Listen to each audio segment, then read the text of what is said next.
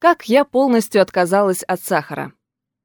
Блогер Рита Нестерец известна своими достаточно радикальными взглядами на питание. Она исповедует фрукторианство. За этим названием скрывается отказ от всего, кроме овощей и фруктов. Рита рассказала о том, как в свое время пришла к полному исключению сахара из рациона и перестала есть даже сухофрукты. Собака.ру спросила врача-диетолога, стоит ли следовать примеру Риты. «Мой рацион. Я перестала есть мясо еще в детстве. Долгое время была вегетарианкой, потом перешла на веганство, а следующим этапом было сыроедение. Через некоторое время на сыроедении я стала испытывать дискомфорт. Чувствовала тяжесть от орехов, семечек и других продуктов.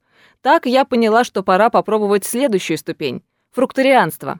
Это стало своего рода физической потребностью. Учитывая мои отношения с едой, отказаться от сахара мне на самом деле было достаточно легко. Я сделала это за один день». При этом раньше я могла съесть пачку фиников за раз, часто ела сыроедческие десерты с сахарозаменителями, стевией, медом, натуральными сиропами, например, топинамбура. Честно скажу, что опиралась не на мнение врачей при создании своего рациона, а только на свои ощущения. Например, когда я отказалась от шоколадных батончиков в пользу сухофруктов, то открыла для себя какой-то новый мир вкусов.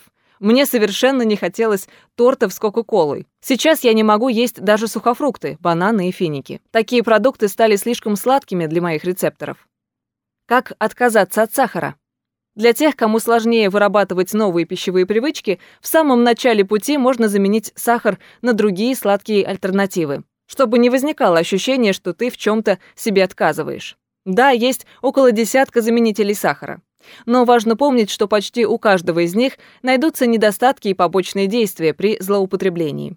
В веганских и сыроедческих десертах рафинированный сахар отсутствует как таковой, но в них добавляют литры кленового сиропа или сиропа агавы. В сочетании с литрами кокосового масла и килограммами сладких фиников и орехов смесь получается достаточно убойной, так что перебарщивать с такими десертами не стоит.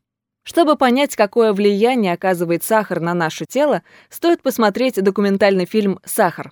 В течение 60 дней актер и режиссер Дэймон Гамо проводит эксперимент, питаясь едой из супермаркета, которая якобы помечена как полезна для здоровья. Фильм наглядно показывает, что сахар спрятан почти в 90% продуктов и что его чрезмерное употребление сказывается на вашем весе и здоровье крайне негативно. Итоги отказа от сахара. Я уверена, что отказ от сахара – это важная победа над собой и своими привычками. Вот некоторые изменения, которые происходят с телом после 2 недель без сладкого. Улучшается состояние кожи. За отеки, сухость, тусклый цвет лица и темные круги под глазами мы во многом обязаны сахару. Сладости крадут нашу молодость и красоту. Отказавшись от сахара, вы наверняка заметите, что ваша кожа стала чистой и гладкой, а лицо более отдохнувшим, здоровым и сияющим. Пропадает зависимость от еды. Если вы исключите из рациона скрытые источники сахара, лактозу, мальтодекстрин, ксилит, сорбит и другие, вы заметите, что ваша зависимость от еды улетучивается на глазах. Вы больше не заедаете стресс или переедаете от скуки, учитесь относиться к приему пищи как к получению энергии и заботе о своем организме. Уходят перепады настроения. Заменив сахаросодержащие продукты на полезные жиры, вы больше не будете скакать от ложной эйфории к подавленному состоянию, а ваше настроение, наконец, станет ровным. Днем вы будете чувствовать себя бодро, а ночью спокойно спать.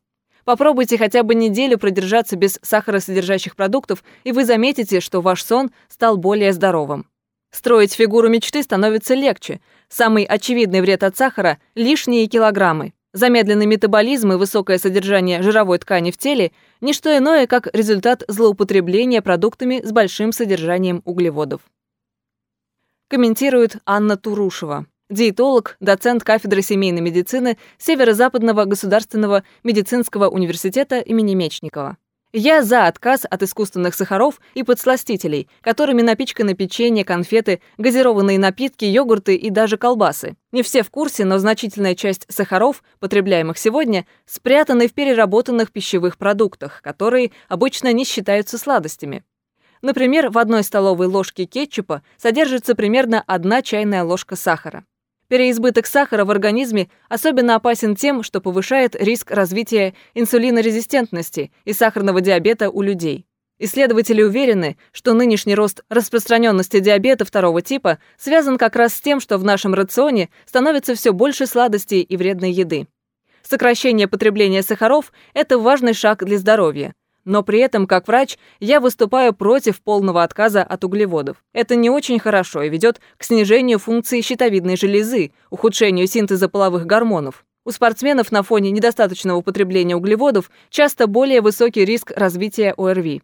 Что касается фрукторианства, то такую диету я считаю крайней мерой. Я выступаю за сбалансированное питание. Например, организм должен получать необходимое количество белка, а за счет одних фруктов этого не добиться.